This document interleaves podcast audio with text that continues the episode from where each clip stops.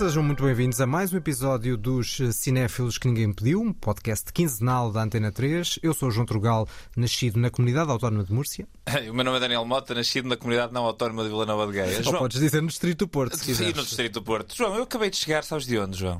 Do meu país. Cheguei, cheguei agora do teu país, pá, e foi inacreditável, porque eu entrava em todos os sítios imagina, eu chegava a um sítio, não, não havia bilhetes, não havia lugar, e eu dizia, mas sabem, eh, eu faço o podcast, los cinéfilos que ni- ni- ninguém Nada, ha nada, nada. Pedido, com o Juan Torgalito, e eles, ah, sim, Juan Torgal, faziam-me vé. É uma coisa impressionante a adoração que o teu país tem por ti. E ainda para mais, Por que foste- não voltas? Ainda para mais, foste para a parte do país que se sente menos espanhola. Pronto, e, me- mesmo assim. Não, e mesmo Barcelona, assim, mesmo assim, Não é? digo que for a Múrcia, tem estátua lá à porta. Claro, é o meu, o meu desejo, um dia, quem sabe um dia, não é? Ora, falta dizer que eh, este podcast tem genérico e marca sonora do músico António Vasconcelos Dias, imagem da designer Joana Pereira e os separadores têm edição de Walter Santos e voz de Ana Markel. Este é o episódio 13, mas também pode ser o episódio número 1 depois de Daniel Mota ter sido altamente insultado por ter escolhido Django Unchained para filme a não ver. Está tudo bem, eu, eu mantenho-me ao lado das minhas escolhas. Eu continuo a achar que o Blues Django é sobrevalorizado. Ainda ninguém conseguiu convencer do contrário, portanto, continuem a enviar mensagens a provar-me do contrário, porque ainda nenhuma me convenceu. Houve gente que ficou mesmo abalada contigo. Tudo bem, Eh, Sente tudo que bem. não te vai perdoar, mas São pode ser que opiniões. te- tens aqui um programa para te poder eventualmente redimir. Vamos, Ah, ser. vamos ver. Ora, neste programa, depois de termos passeado pela viagem dos Oscars, voltamos às novidades, aos filmes estreados nas últimas semanas. A novidade que ninguém pediu. Temos uma novidade e é um dos filmes que também está relacionado com os Oscars, Sim, na saltamos. verdade. Passámos de um episódio sobre os Oscars para um filme que provavelmente vai ser pronto, objeto de análise nossa daqui a, portanto. Sim, podemos já anunciar que vamos ter um episódio especial daqui a três semanas, antevendo essa, essa cerimónia dos Oscars, em que o filme de destaque desta semana, o Belfast, é um dos grandes candidatos à vitória. Exatamente, sete nomeações, correto? É verdade, sete nomeações e potencial vencedor do Atenção, Oscar do melhor vencedor, aliás, filme. Do melhor continua filme, a ser a minha ver. aposta. Agora, depois de o ver, continua a ser a minha aposta para melhor filme. Porque faz sentido, não é? Não sei. Vamos, Eu- se calhar, vamos calhar introduzir, dizer que isto é uma, um filme meio autobiográfico do Kenneth Branagh, que, que passou a sua infância em Belfast, precisamente a capital da Irlanda do Norte, que dá título ao filme. No entanto, o miúdo protagonista deste filme não se chama Kenneth. Ouvindo este excerto, vão perceber qual é que é o nome dele. Hiya, buddy. Hello, Mrs. Beggs. Have you been fighting any dragons? Only a couple. I got a couple in my house. Was that right, Mr. West? Aye. And can you lend us a shield, buddy? I'll see what I can do. Ora, temos então o simpático Buddy. Sim, esta sequência veio logo a seguir a a um- ao início do filme. Isto é a introdução à personagem do Buddy. E eu vou-te dizer, eu quando vi a primeira sequência todas do filme, acho que não é spoiler. Espera, espera, espera. Não, estou curioso para ver o que é que vais dizer sobre isso. Quando vi a primeira sequência todas do filme, eu disse: Oh meu Deus, este filme vai ser horrível. Isto é impressionante porque eu penso exatamente o oposto. Sério? Ou seja, adoraste a primeira eu sequência? adorei a primeira Não sequência. é esta sequência do Buddy, é a anterior, com imagens da cidade. Estou a falar da sequência dos créditos. Sim, mas percebo. Esta sequência eu acho excelente. Ah, estás-te Mas a queixar anterior- só da sim, primeira sim, sequência. porque eu estava a ver aquilo e pensar, não estou a perceber o que é que está a acontecer. Sim, parece um postal, mas, mas depois eu acho que tem todo um contexto. Não, não, eu seja, estou a falar da sequência anterior. Eu antes desta percebo. sequência que estamos agora a ouvir, que é para mim das melhores partes do filme, veio essa sequência de postais aéreos de Belfast. Que eu não percebi o propósito e acho que não ficou elucidado o propósito ao longo do filme. Acho eu. Vamos- Ah, e eu, quando vi esta cena, pensei: o que é que vai ser isto? Mas depois, a cena seguinte, esta que começa com esta frase que puseste ainda agora. Eu, ah, eu, por é acaso, ou seja, parece quase um postal eh, ilustrado, uma coisa assim parecida, um guia turístico com, com fotos, mas eu acho que a ideia é mostrar Belfast atual em paz versus, eh, porque depois ele transpõe para os anos 60, a preto e branco, Exatamente. Um, e portanto ter esse contraste entre as duas realidades e eu acho que a primeira cena é muito forte Certo. refiro mais a esta cena que estamos a falar do Sim, que ao sim, sim, início ok, não é? Mas falar eu acho que estamos a falar de como um todo é difícil dizer que o genérico é incrível Não é, dizer, não é. sei O genérico deixa-me logo preocupado. mas estava a achar estranho porque então entrávamos já aqui a discordar Não, a pé juntos não, não, não, é? não, não, não. mas eu é que vou entrar já aqui um bocadinho a pé juntos e citando um colega podcaster nosso eh, Bruno Fernandes eh, que eh, descreveu Belfast como Roma dos pobres O Roma dos saldos. É, Eu acho que é mais é dos isso. saldos do que dos pobres. eu diria quase Da lixo. É, de quem tem uma ideia e depois Eu vai acho- começando a perder fogo ao longo do filme todo. Completamente. Eu acho que o Kenneth Branagh viu o Roma e disse: Ai, que eu podia fazer isto com a minha história. Acontece é que Kenneth Branagh não é um terço do realizador que é o Quaron. E eu acho que o grande, a grande falha deste filme é mesmo uma, uma incapacidade do próprio Kenneth Branagh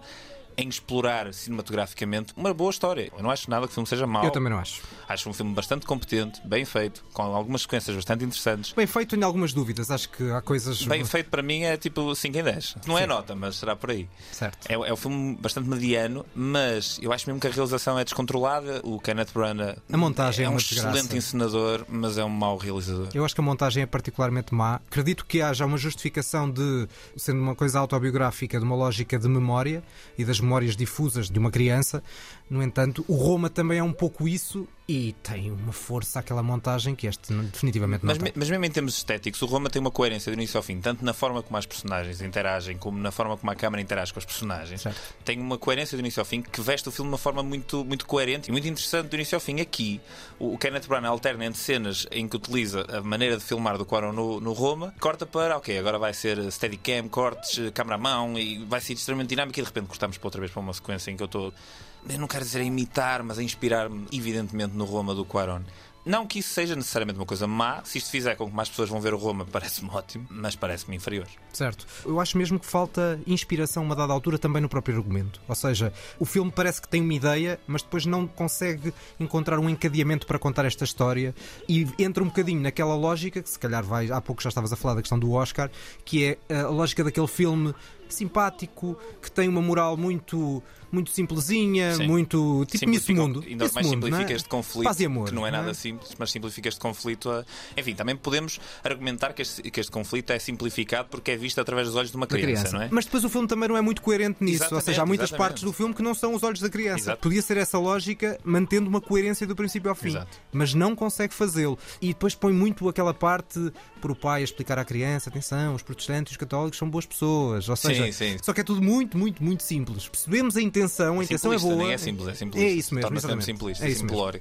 E depois eu acho que a caracterização das personagens, do ambiente da cidade, etc., alterna entre momentos extremamente sensíveis e momentos extremamente estereotipados. O filme perde imenso por causa disso, por causa dessa incapacidade em manter uma linha coerente de leveza do início ao fim. E depois, vamos falar aqui de um, de um ponto importante. Qual é a tua opinião acerca do facto de 3 em 3 minutos entrar numa canção do Van Morrison? Vamos ouvir a música, eh, o candidato ao, ao Oscar de melhor canção e já falamos um bocadinho.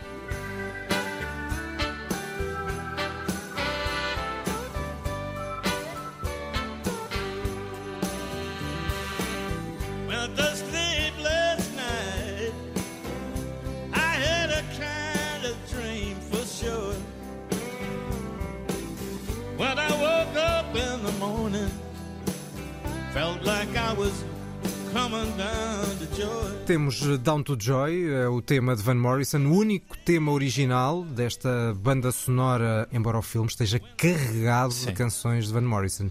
Respondendo ao teu desafio, eu diria que ele usa a música de Van Morrison e depois abusa, abusa, abusa, abusa várias vezes. Tu gostas de Van Morrison? Gosto, não é um músico que eu acompanho com muita frequência, mas o Astral Weeks e o Moondance são ótimos discos. Esse uh, lá de anos 60, 70 que eu, que eu conheço melhor, depois não conheço tão bem. Mas é que em causa não está aqui claramente N- a é qualidade tanta da música do Van musical, é Morrison. mesmo uma questão de sobreuso e a da altura já não se percebe muito bem porque é que estamos continuamente a ouvir músicas de Van Morrison. Imagino que o próprio Kenneth Branagh seja um grande fã. O Van Morrison é de Belfast, Exatamente, é esse ligação. contexto, não é? Mas é só esse o contexto. Para mim, o melhor momento musical do filme vem com uma canção que não é do Van Morrison. Certo, uh, não sei Mais se... para o final, não vou contar. Já, já, se calhar já lá, já lá vamos. Mas é exatamente isso. Eu acho que vai àquela ideia do filme de ser pouco inspirado. Que é, Sim. como parece que às vezes não tem grandes ideias, então a forma de resolver o problema e criar alguma emoção, que muitas vezes não acontece, é meter uma música de Van Morrison. Exato. E depois sentimos que estamos a ver um anúncio. Sim, ou um sim, videoclipe, sim, mas não um filme propriamente dito a uma dada altura. E desligamos. Se bem que todos os momentos mais emocionais acontecem todos sem música, sem banda sonora, Certo. sem nada, bastante secos. E eu isso até dou ao filme. Eu acho que, enfim, sendo uma escolha óbvia, como para mim é o grande problema deste filme, é estar recheado de escolhas óbvias, esses momentos acabam por funcionar. Mas funciona quando temos atores da categoria de uma Judy Dench ou de um Kiara Nins. Agora, quando em cena temos o Jamie Dornan e a Kate Trigona Balfe, a atriz que eu, que eu desconhecia até este filme, Atenção que eu não acho, eu discordo um bocadinho de ti. Ou seja, o senhor eh, 50 sombras de Grey, dou de barato, sim, mas, Mas- mas a, mãe, a mãe eu acho que ela não está mal. De- dentro de uma posição relativamente secundária e contida, eu acho que ela não está propriamente Eu aqui refiro-me especificamente às cenas em que ele coloca as personagens em, em cena. Ele fixa a câmera, a câmera está a olhar para as três personagens em planos conjuntos, às três, quatro personagens, e aí é muito difícil um ator mais frágil, como para mim é o caso do Jamie Dornan, continuar a, a ser eficaz. A Judy Dench vai sempre funcionar, o Kiara Nins é um ator excepcional, vai sempre funcionar. Estes atores, quando a magia da edição nos protege aqui e ali, eu acho que se revela um bocadinho mais as fraquezas deles. E acho que foi uma escolha do Kenneth Branagh. Tem a ver com a direção de atores, não é? Sim, mas é uma escolha estética também do próprio filme que expõe muito os atores, quase como se fosse uma peça de teatro. Este filme, para mim, era muito melhor como peça de teatro do que como filme. Talvez, talvez. Embora lá está, uma das melhores cenas é aquela cena inicial e claramente não funcionaria se fosse numa Não loja de peça de não teatro. sei, se, não sei se não funcionava. Acho, acho que exigia uma encenação, e o Kenneth Branagh, tanto quanto eu ouço dizer, nunca vi uma peça encenada por ele, mas tanto quanto ouço dizer, o real brilhantismo dele é na encenação de teatro. Eu vi o Henrique V recentemente e é um filme interessante. Do ponto de vista de Shakespeare, Uhum. de transposição de Shakespeare ao cinema, é claramente cinema, é um filmado em exteriores, Sim, além sim, da- sim. de todos os efeitos que a câmara tem, evidentemente, mas é bastante sóbrio, não tenta modernizar a coisa, mas tem, tem algum fulgor. Eu não vi mais nada também e faço questão de não ver nenhum dos, das adaptações da Agatha Christie, porque Pois. tenho medo e fico arrepiado só de ver o trailer. Deixa- Deixa-me a pensar, porque um realizador que está-se a tornar cada vez mais conhecido por fazer projetos impessoais, como estas adaptações da Agatha Christie e a própria primeira adaptação do Thor, da Marvel, foi ele que realizou. Eu e não sei se é impessoal, filmes. aquilo parece- bastante-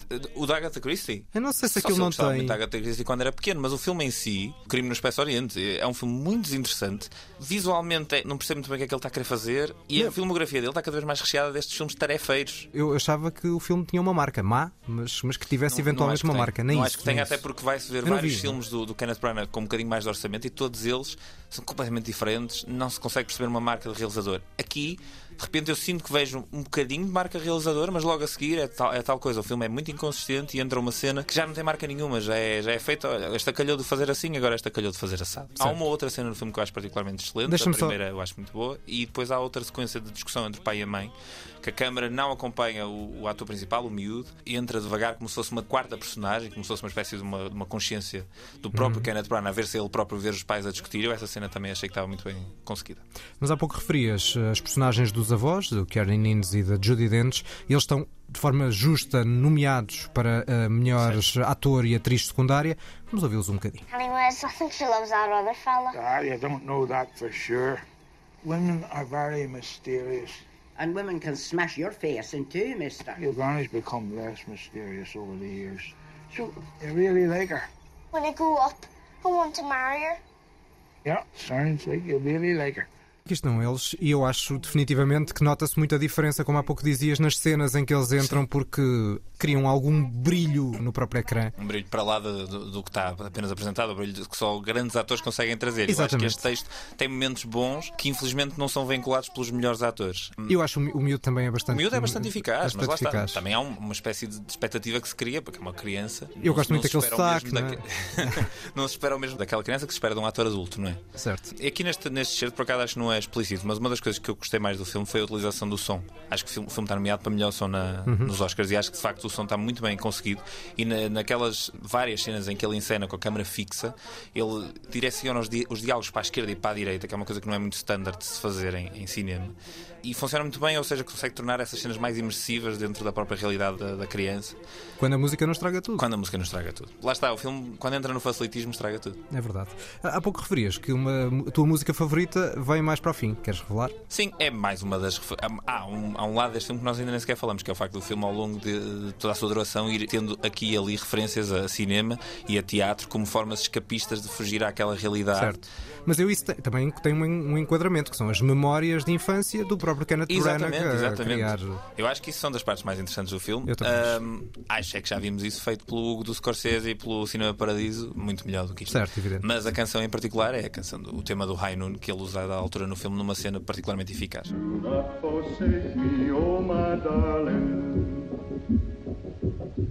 on this our wedding day.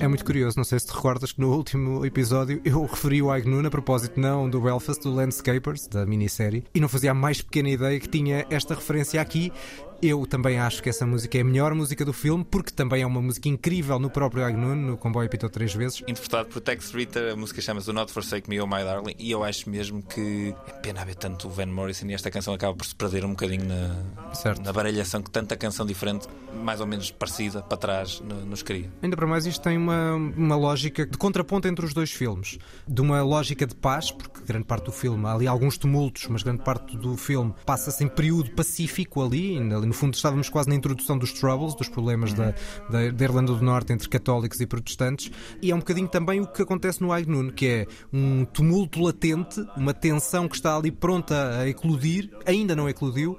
E a cena onde esta música aparece, eu acho que também é uma cena bastante bem conseguida. Cria um cenário, uma panorâmica grande de paz e nós sabemos o que é que depois aconteceu, tal como aconteceu no Aignun, esse belo filme com Gary Cooper e uh, Grace Kelly. Exatamente. Eu tenho uma última coisa a dizer que eu tenho pena das personagens dos tios dele não serem mais utilizados ao longo do filme, porque sempre que eles aparecem eu acho dos momentos mais encantadores da- do filme. A sério? A sério. Marcou-te? Gostei muito. Gostei da, gostei da cena em que ela está aos berros a cantar a Danny Boy e mais tarde aquela pequena cena com o tio. Pá, eu gostei muito. E Já tenho o pena momento- deles não serem mais usados. Já o momento musical da parte final, cantado pelo Começa pai. do nada e acaba do nada e não se percebe o que é aconteceu ali. Pois, eh, não sei se tem alguma lógica. Tinha visto de- aquilo no trailer e tinha pensado, "Hum, para quê? isto- Para quê? Não sei. Se calhar há uma justificação que tem a ver com a memória do, do garoto eh, acerca dos pais. Só que depois começamos a tentar justificar muita coisa com, Pois, com as pois, memórias pois, do miúdo. É, é um, é um bocadinho um facilitismo que se podia cair, né? Que o filme de É. repente é, é, assim, ah, é simples porque é visto do ponto de vista de uma criança. Pois, mas não é bem isso que o filme também muitas vezes faz. O facto de o filme ser facilitista trai um bocadinho. Não acho um mau filme, acho muito provável que este filme ganhe o melhor filme. É. Ah, é um filme prestige clássico que ganha Oscars. É o Green Book de- de- deste ano. É um bocadinho melhor que o Green Book, apesar de Eu também acho. Por acaso estamos de acordo. Estamos demasiado em de acordo. Ah, Mota. Acontece, não é? É daqueles filmes que não é, ah, eu amo as odeias. Não, acho que toda a gente gosta. E esse é o tipo de filmes que normalmente ganha Oscar. E que se não ganhar o Oscar, daqui a uns anos ninguém mais vai se lembrar dele. Exatamente. Se ganhar o ganhar Oscar. Daqui a uns anos ninguém mais vai, vai ver uns gajos a fazer podcasts sobre Oscars e esses gajos vão se lembrar. Exatamente, e vamos estar a dar assim uma nota mediana, eh, como se calhar nós vamos dar, e posto isto, que nota é que dás? Eu dou uns 6 em 10. Estamos de acordo. 6 Seis em em 10. dez? Também tenho aqui preparado esse 6 em 10, portanto 6, 6, média 6. E é com Essa esta nota. É verdade. E é com esta nota que eh, fica Belfast, o potencial vencedor do minha Oscar é a melhor filme. Eu continuo a ser o poder do cão, mas daqui a umas semanas já vai dar para tirar a limpo se tens razão tu, se tenho razão eu, ou se não tens razão nenhum nós. nós tem razão, mas acho imagina. improvável. Por acaso. Nas últimas semanas, por acaso, tem surgido uma. A justificação é que, pelos vistos, estão a chegar os screeners, ou seja, aquelas cópias para ver filmes ao- aos membros da academia, e tem surgido uma grande surpresa nas redes sociais, particularmente no Twitter, à volta do West Side Story. Está tudo, é pá, este filme está muito bem feito. Parece que toda a gente estava a dormir quando o filme estreou. Certo. Não me parece que vai ser por aí que o filme vai ganhar. Este filme, por acaso, tem um plano, como se costuma dizer, um bird's view, um plano completamente zenital, visto de cima, que me fez lembrar o- um Faz no plano início. igual no West Side No Story. eh, muito mais bem feito no West Side Story, mas pronto. Vamos ver quem é que vai levar o troféu, sendo que, eh, para já, em termos de Globos de Ouro, o Belfast venceu o hum, Globo de Ouro de melhor argumento, até era para meter o, o som da cerimónia, só que não houve cerimónia. Pois. Neste caso, eh, a cerimónia não foi transmitida eh, publicamente, foi uma cerimónia privada de entrega eh, dos prémios. Posto isto, vamos para a segunda parte do nosso podcast.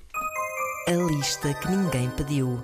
Ora, temos então a nossa lista que ninguém pediu. Começámos na Irlanda e vamos continuar na Irlanda. Esta foi a lista que eu tive mais dificuldade a fazer na parte do filme a não ver. Eu acho que todos os filmes que vi que se passavam ou na ou por volta da Irlanda, Irlanda é ilha, não Irlanda nenhum dos países, todos os filmes que vi gostei. Houve um que tem uma cena que se passa na Irlanda e que eu não gostei. E é esse filme que eu vou trazer para não ver. E os filmes a ver são mais ou menos óbvios, parece-me. E são os filmes excelentes. Vamos lá ver se desta vez temos escolhas cruzadas. Eu acho que desta vez não vai acontecer. Pouco provável. Já agora, só para quem não ouviu o nosso último episódio, desafiamos eh, que o façam para perceber como às vezes filmes a não perder podem ser filmes a não ver, dependendo de quem os escolhe. Foi o que aconteceu com duas escolhas no último episódio do podcast. Eu acho que desta vez vamos estar mais de acordo.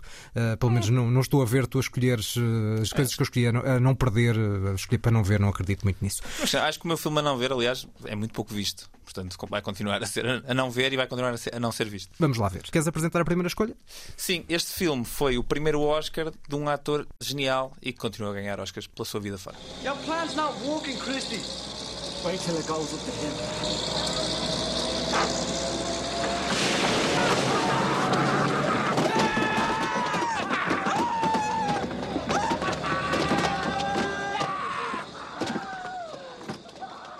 primeiro, claramente as, as escolhas não, não, não coincidem por agora, porque não tenho nenhuma escolha com o Oscar de melhor ator. Ok. E estou muito na dúvida do que é que possa ser isto. O ator principal deste filme fez uh, muitos filmes bons. Uh, é um ator brilhante.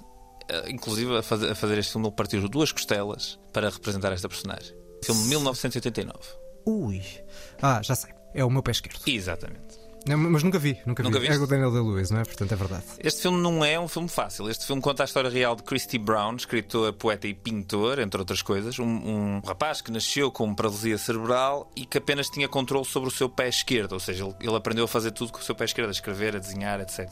Era brilhante, mas todo o corpo dele o traía. É um filme cru, violento, uh, sobre superação e resiliência e é todo transportado às costas, provavelmente, do ator mais genial da sua geração e foi aqui que ele foi apresentado ao mundo. Foi o primeiro de três Oscars que ele ganhou para melhor ator principal e foi nomeado seis vezes todas para melhor ator principal. E não fez muito mais filmes porque ele esco- escolhia a Escolhia dedo o que fazia. Diz, não que- é? diz que agora parou, vamos esperar que não, porque sempre que ele entrava em algum filme era sempre motivo de ir ao cinema. Filme realizado por Jim Sheridan, mais tarde o próprio Daniel Day-Lewis fez um filme com o Jim Sheridan que eu também acho bastante interessante, chamado In the Name of the Father, em nome do pai. Como disse há pouco, esta representação do Daniel Day-Lewis a dada altura causou que ele partisse duas costelas por se dobrar todo para tentar ter a fisicalidade da personagem. É muito difícil ver este filme. A dada altura, nós ficamos na dúvida se aquilo é. se não é demasiado, se não é overacting. Mas eu acho que o filme tem que ser posto no contexto de 89. Não é a mesma coisa que hoje em dia. Se calhar hoje em dia este filme seria mais subtil, mais. não sei. Mas é um filme muito bem feito, um filme sobre, sobre superação e é uma das minhas recomendações para ver. Já agora, a Irlanda esteve aí pouco no teu discurso. Ah, isto passa-se na Irlanda, passa-se na Irlanda. Pronto, é isto. Ou seja, é daqueles filmes onde a Irlanda, a localização é na Irlanda, mas. mas Não é, sim, não é um filme sobre a Irlanda, mas é sobre um Certo. irlandês que nasceu na Irlanda e cresceu na Irlanda. Não, claro, as regras, cumpriste as regras. as regras. Bem, as regras são, são as que nós quisermos que elas sejam, Sim, não sim. é? Todos os meus filmes passam-se na Irlanda, nenhum Certo. é sobre a Irlanda. Certo, certo. Na verdade, todos acabam por ser sobre a Irlanda, né? Ok, Porque esta história não sei se existiria noutro país, tal, tal como a seguinte, a última nem tanto. Mas pronto, mas esta aqui também se passa mais ou menos nos mesmos anos do próprio Belfast e a forma como apresenta aqueles co- confrontos é muito mais interessante para mim neste filme do que no, no Belfast. É um filme a ver. Muito bem, depois deste meu pé esquerdo, que fica o desafio para eu também ver, dado que não vi, vamos para a minha primeira escolha, um clássico dos anos 70. Gentlemen, aim your pistols. One, two, three.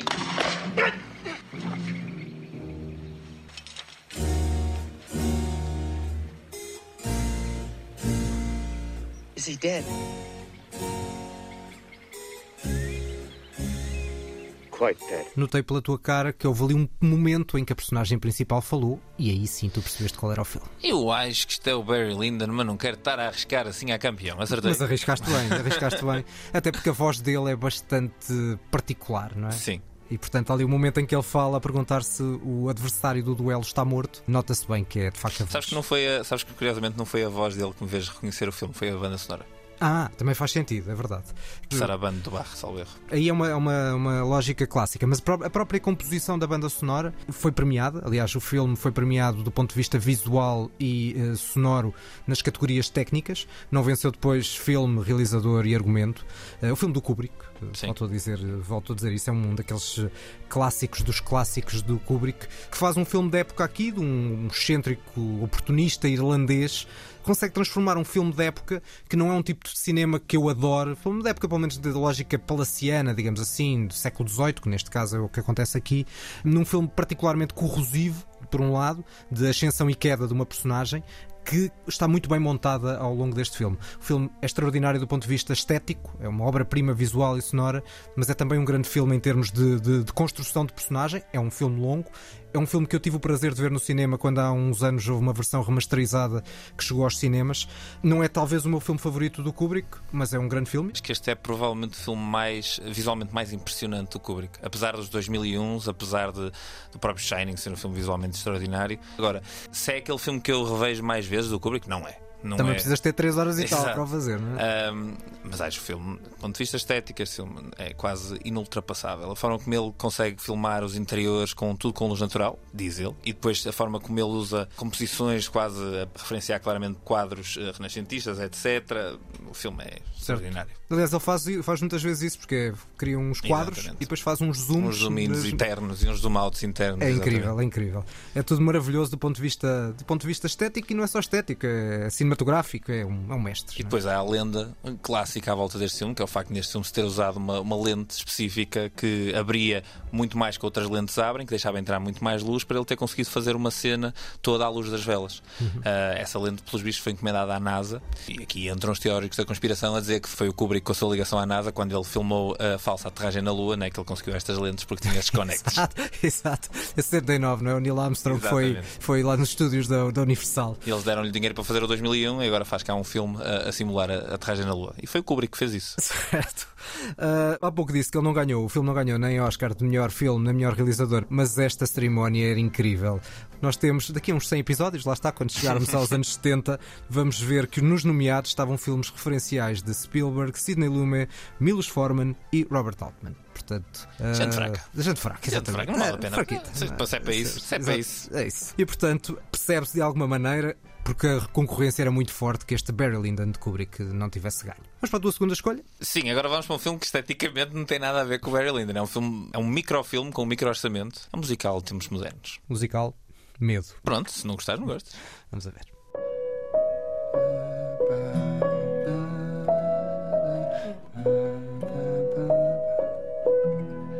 Brilliant.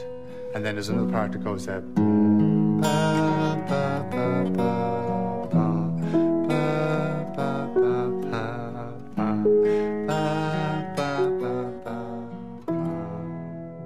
sei se era suposto reconhecer a voz, mas eh, tal, É, tal não é como muito esperava. conhecido. Não é, não é? Não, não. Este filme de 2007, realizado por John Carney, chama-se Once, no mesmo tom. Foi o filme que ganhou o Oscar de melhor canção em 2007. Nem, nunca ouvi falar. Nunca ouviste falar disto? Nunca ouvi falar. Ah, eu acho que tu ias, se calhar, uh, Mas é sempre bom. ou soft seja, spot pelo filme. Este Soft filme, spot, um soft é. spot, sim. Ou como se diz em espanhol, um, um lugar tem ro. Muito bem, muito bem. Este filme é, eh, tal como eu tinha dito há, há pouco, um microfilme com micro orçamento, mas dezenas de milhares de euros, que este filme foi feito na Irlanda. Milhares? Todo Sim, é, é um micro orçamento. Realmente é mesmo micro, É micro, muito, micro. é muito, muito pouco. O o orçamento é minúsculo. O realizador era o baixista na banda deste rapaz que estávamos aqui a ouvir, o Glenn Hansard, que era a banda deles, chamavam-se The Frames. Eu lembro-me de ver este filme na altura e ter ficado maluco com estas canções todas e com, com a banda sonora. Retrata a relação desse, deste ator, que não é ator nenhum, que é cantor na vida real, com a sua colega, futura colega de banda e futura colega amorosa, digamos assim, a Marqueta Erglova. Espero não ter estragado demasiado o nome dela. E o filme ficou, acima de tudo, conhecido porque foi nomeado para a melhor canção. Na altura, eles foram apresentar a canção aos Oscars, foi um momento ternurento. E no momento em que eles vão agradecer os Oscars, o Glenn Hansard consegue falar, consegue acabar o discurso. Quando no momento em que a Marqueta vai começar a falar, cortam o microfone. Ou seja, ela não fala. E ela não fala. E nisto, o apresentador desse ano era o John Stewart. E o John Stewart vem cá fora e diz: Só um segundo, vou voltar a chamar aqui a Marqueta para ela acabar o seu discurso. E então ela chega e basicamente diz um thank you eh, e volta a sair. O filme está recheado de canções, folk, indie, boas canções. A história é feita de uma forma extremamente subtil, podia ser uma chachada, mas é um filme muito, muito ternurento. Lá está, e o facto de ser minúsculo acrescenta coisas a este filme. Ou seja, é o oposto realmente dos musicais. Sim, Pensares sim, sim. aquele É. Ou seja, isto é um musical, no sentido espampanante. em que está coberto de uma ponta alta de canções, mas todas elas são justificadas por momentos da história. Ou seja, há uma, há uma altura em que eles estão a gravar um disco no estúdio, tocam uma canção. Há uma altura em que eles eh, estão numa loja de instrumentos, tocam uma canção. Está tudo muito bem ligado. O filme é, é o primeiro filme deste realizador. Mais tarde ele fez um filme que eu também gostei bastante, também passado na Irlanda, chamado Sing Street, e, e recomendo. Se nunca viram o Once, é um microfilme, mas é um filme que vale bem a pena. Muito bem, vamos para a minha segunda escolha agora, que era o filme que eu achava que tu ias escolher também.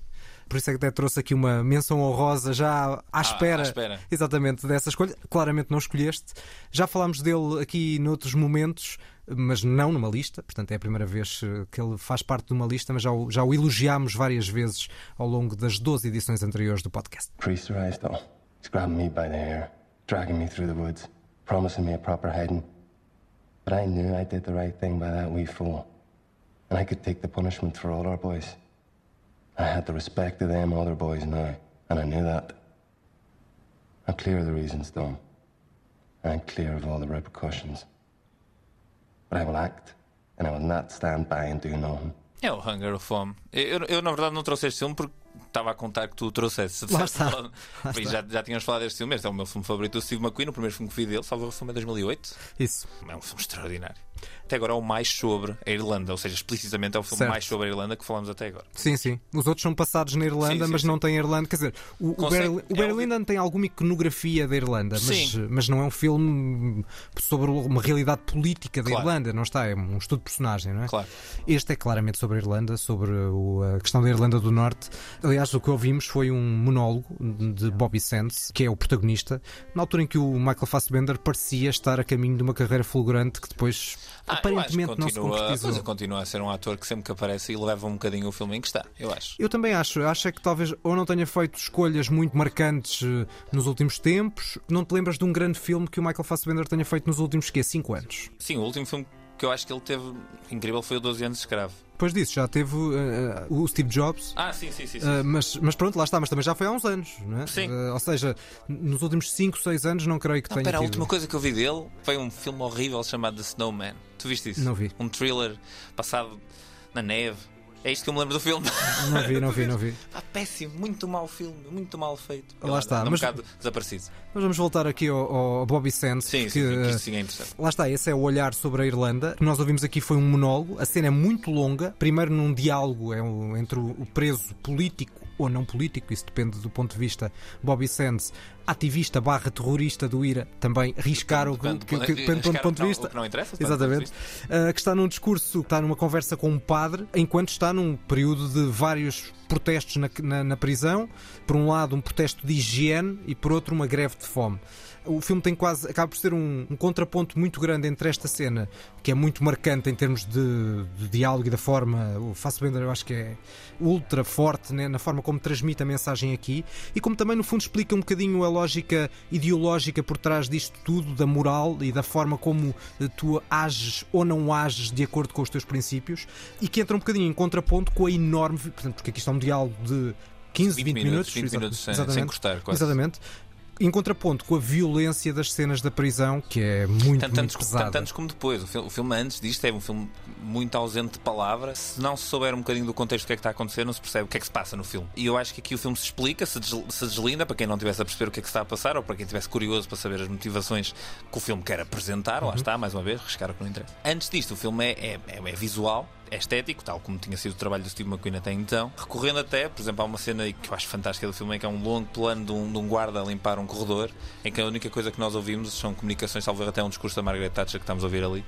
E é para mostrar também o lado meticuloso daquele guarda, não é? Não sei se é, se é- Exatamente. se é essa a É cena é que estás isso. a referir. Não é a cena inicial, é um pouco mais à frente, ele está a limpar o corredor todo, Tudo. devagarinho, etc. E isto já tivemos a ver, o protesto que estavas a falar há pouco da higiene, em que os presos borram paredes todas, não sei muito bem como é que vai ser Certo, isto. é isso, é isso. E visualmente aquilo é, é muito objeto, é, tudo- é objeto. tudo- não é objeto, mas é real. Certo, é isso mesmo. E o realismo do filme é, é- é impressionante.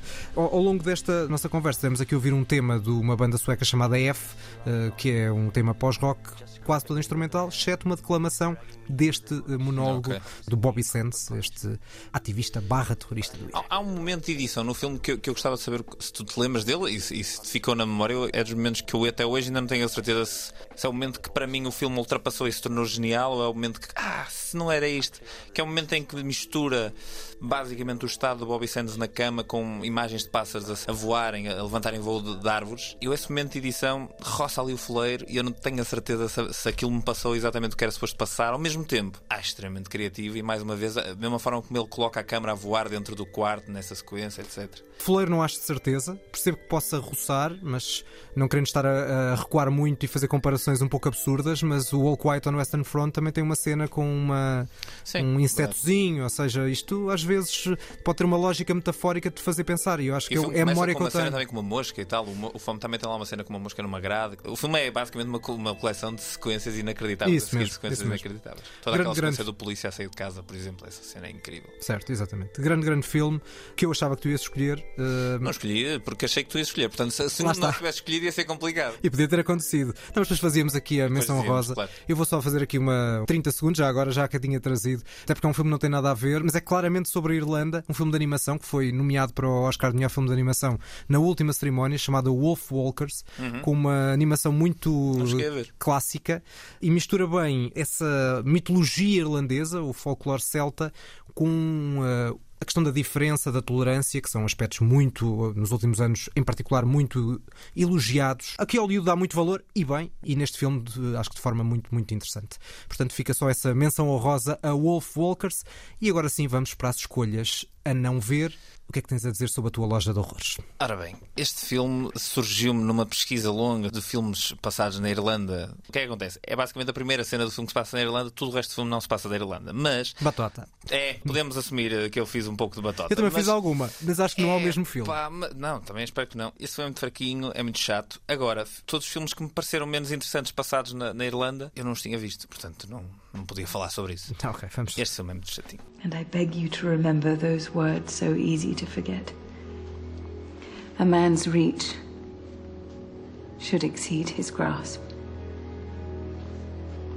Or what's a heaven for? My dearest love.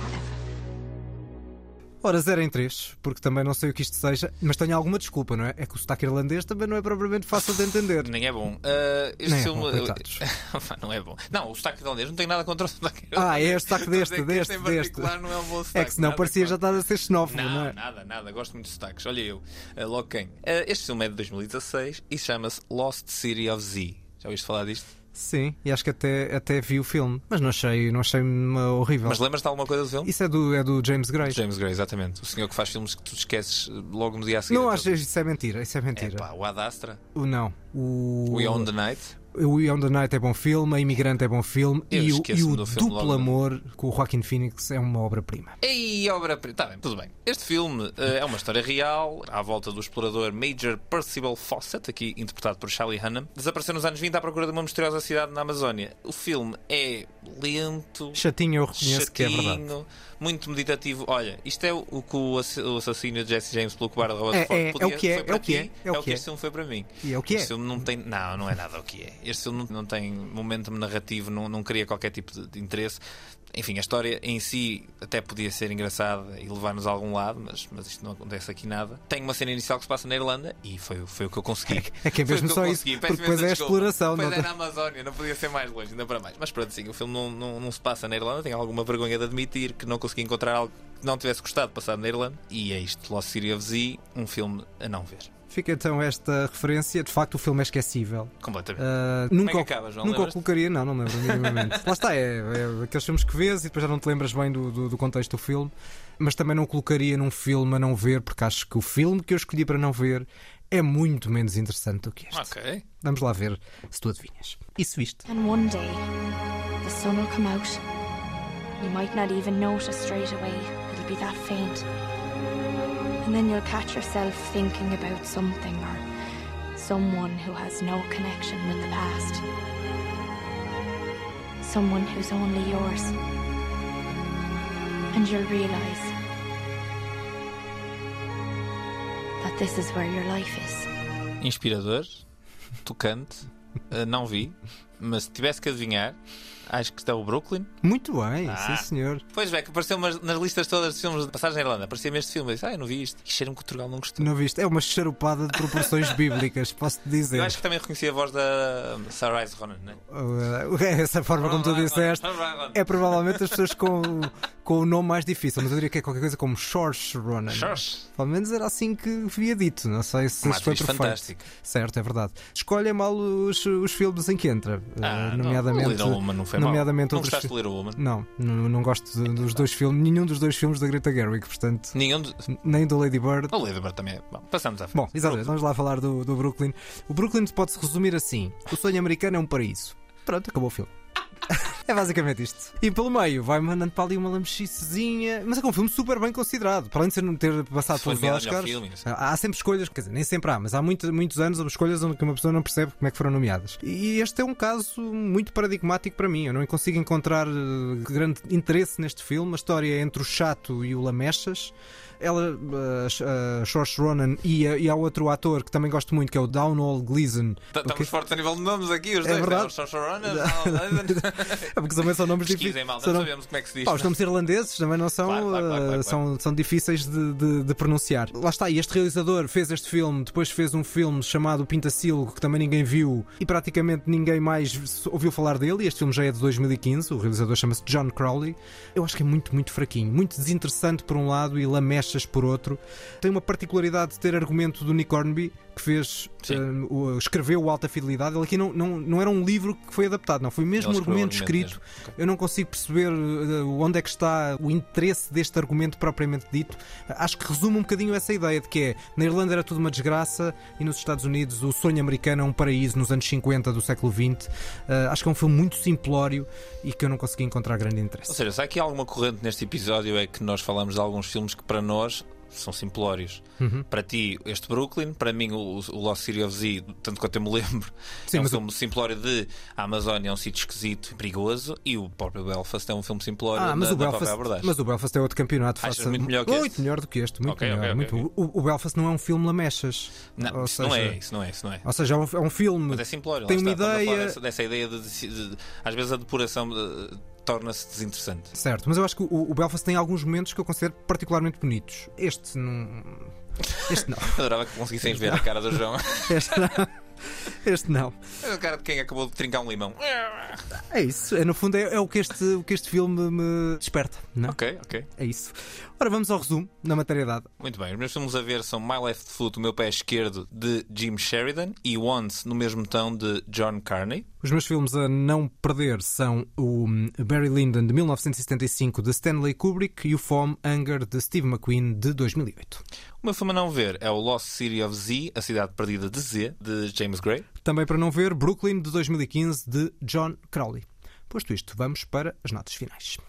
O toca e foge que ninguém pediu. Ora, vamos então para as notas breves. Começas tu, Daniel Mato. Eu vou sugerir uma minissérie que está no Netflix chamada Voir. É uma série de ensaios de vários críticos de cinema acerca de filmes que os marcaram. Temos ensaios do Walter Shaw, por exemplo, que é um crítico de um site chamado Film Freak Central. E ele faz aqui um ensaio, por exemplo, sobre 48 Horas, que é o clássico com o Eddie Murphy e o Nick Nolte, e faz-nos ver o filme de uma, de uma forma completamente diferente. É isso que estes ensaios acabam por ter de, de especial, é fazer-nos reconsiderar completamente os filmes que já conhecemos. Há aqui ensaios sobre o Tubarão, por exemplo, etc. E aconselho qualquer fã de, de filmes e de análise de filmes que veja esta série do Netflix, Voar. Muito bem, vou seguir a tua ideia eh, com uma espécie de obra quase de alfarrabista, porque é um conjunto também de, de ensaios, de críticas a filmes, uma análise. É mais do que uma crítica, porque é uma análise bastante profunda e, e abrangente sobre um filme de um grande eh, cinéfilo português chamado João Bernardo da Costa, eh, que já morreu há mais de 10 anos. Eh, estes são um conjunto de ensaios que ele escreveu nos anos 90 para o Independente e que depois editou em livro chamado Os Filmes da Minha Vida. Neste caso já era o volume 2. Eh, eu nunca consegui ler o volume 1, até porque estas obras são bastante difíceis de encontrar.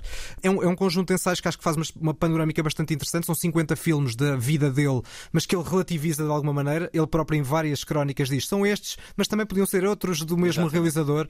As crónicas são muito engraçadas. Há muitos filmes que lá estão, filmes que eu não gostei, porque considero, vamos chamar-lhe, demasiado arty, mas as crónicas não deixam de ser bastante engraçadas. É muito engraçada a forma como ele escreve, é pretenciosa, mas eu acho que é pretenciosa em bom, de forma apaixonada, muito complexa, muito detalhada sobre, sobre os filmes. Sugiro que leiam, mas se não tiverem visto o filme e não quiserem ser spoilados, façam uma espécie de leitura na diagonal, porque ele, como quer, ser, quer fazer uma análise abrangente, ele conta partes do filme, não tem, não tem esse, esse problema. Uh, é uma obra difícil de encontrar, mas se encontrarem, sugiro muito a leitura. É um daqueles grandes pensadores sobre o cinema que Portugal teve, foi diretor da Cinemateca e acho que vale muito a pena ser lido. Leste algum ensaio já sobre o Johnny Guitar, o filme que o homem via todos os anos? Não li porque, se não estou em erro, o filme do Nicholas Ray que ele escolhe é o Rebel Without a Cause, Fúria de Viver, Ah, com, ok, o- com o James com o. James Dean. Mas imagino que seja uma verdadeira ode que ele escreva sobre, sobre esse filme. encontra-se online. Eu, por acaso, recentemente vi o Johnny Guitar também. Epá, o filme é fascinante. Tens que ver o filme. Se nunca viste, tens mesmo que ver. E eu encontrei a, a ode que ele escreve ao Johnny Guitar, quase considerando aquilo como o melhor filme de sempre. Deixa-me dizer que eu fiz a pior coisa que lhe podia fazer ao próprio Bernardo da Costa, porque vi o Johnny Guitar no dia 1 de janeiro, aí há uns 8 anos, na Cinemateca, ou seja, a casa do Bernardo da Costa, Muito bem. e estava tão ressacado que eu adormeci do início ao fim. Era o dia 1 de janeiro, vinha da passagem de ano uh, e portanto tenho que rever o filme como deve ser, que não foi claramente. Eu, eu, considero que nem vi o filme, claramente não estava lá. Vamos para a tua segunda nota. Acho que não dá para ignorar o que está a passar neste momento no mundo, entre a Rússia e a Ucrânia. Eu acho que a nossa melhor eh, forma de abordar uma coisa destas é ser humildes e tentar nos informar o máximo possível, tentar aprender o máximo de contexto possível para conseguir encontrar algum tipo de, de opinião. Nem vou dizer julgamento, porque isso torna-se mais complicado, não tanto no momento atual, mas o que pode ter levado a isto. Existe um documentário chamado Winter on Fire, está disponível uh, na plataforma do, da Netflix, que eu aconselho a verem. Fala especificamente sobre 2014, mas providencia um bocadinho mais de contexto e, e acho que devemos todos procurar encontrar mais informação uh, acerca de, do que está a acontecer. Certo. É naturalmente solidariedade para com os povos que estão a ser atacados. Claro. E, isso, mas... isso é uma condição sine qua non. Evidente. De resto, e ter toda a informação sobre a, sobre a realidade para podermos ter uma opinião mais mais, mais fundamentada sobre ela. Uh, para fechar, eu também sobre uma questão da atualidade, mas nada a ver com a Ucrânia, mas com a ver com o, o Road to Oscars. Não podia ser mais oposto Sim. contra o cenário claro. devastador da guerra, o brilho de Hollywood, com dois filmes cuja frase que eu encontro em comum é de boas intenções está o inferno cheio. Poça.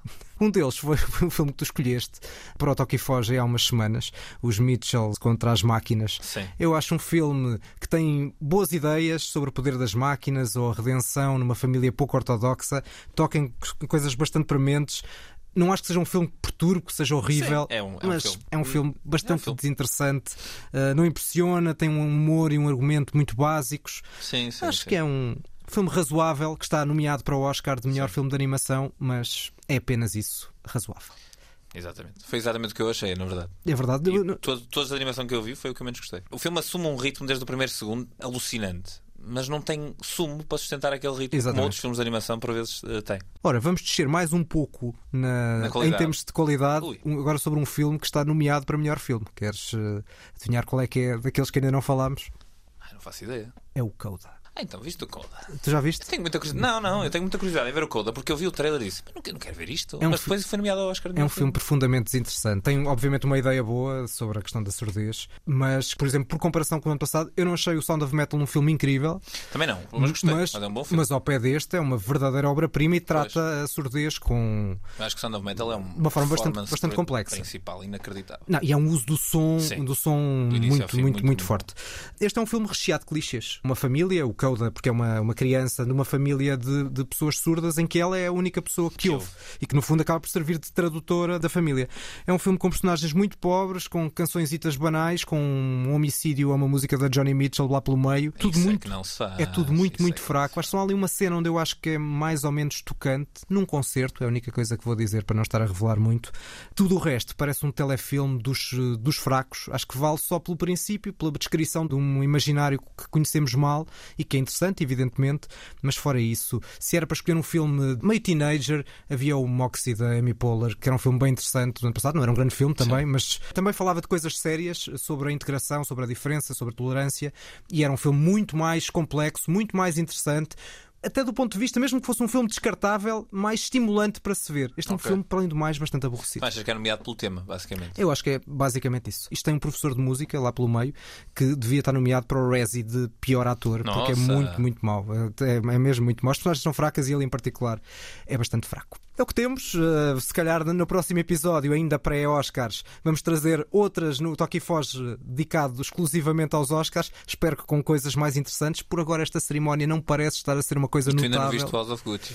E, mas o House of Gucci também não vou ver. Portanto, esse só está nomeado. está, no...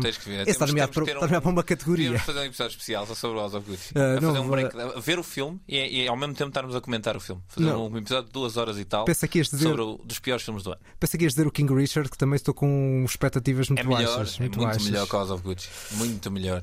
Para tu veres quão mau é o House of Gucci. Mas eu não vou ver o House of Gucci, portanto não vou tirar, acho que não vou tirar isso a limpo. São as despedidas deste uh, podcast uh, quinzenal, uh, podcast da Antena 3, os cinéfilos que ninguém pediu. Sigam-nos no Facebook, também no Instagram e mandem-nos mensagens, não é? Voltar a lançar sim, sim. esse desafio, que nem que seja para insultar o Mota. desafios, mandem... ah, pá. Obrigado, João. não sei, se calhar toda a gente odiou o My Left Foot, não faço ideia o que é que vai acontecer. Se calhar adoraram todos o Lost City of Z, não sei. foi para contrariar o facto de ter trazido um filme meditativo a semana passada, trouxe outro agora, mas eu acho este bastante pior. Muito bem, são as despedidas então. Passem por essa, pelas nossas páginas, mandem-nos mensagens, críticas, desafios. Estavas a deixar Exatamente. essa ideia, não é? Para nós podermos sempre melhorar, há sempre espaço para melhorar o podcast. Até à próxima. Vou citar o Belfast. Vou traduzir a frase porque ela em inglês é bastante grande, mas foi a minha frase favorita do filme. Os irlandeses nasceram para partir, senão o resto do mundo não teria pubs.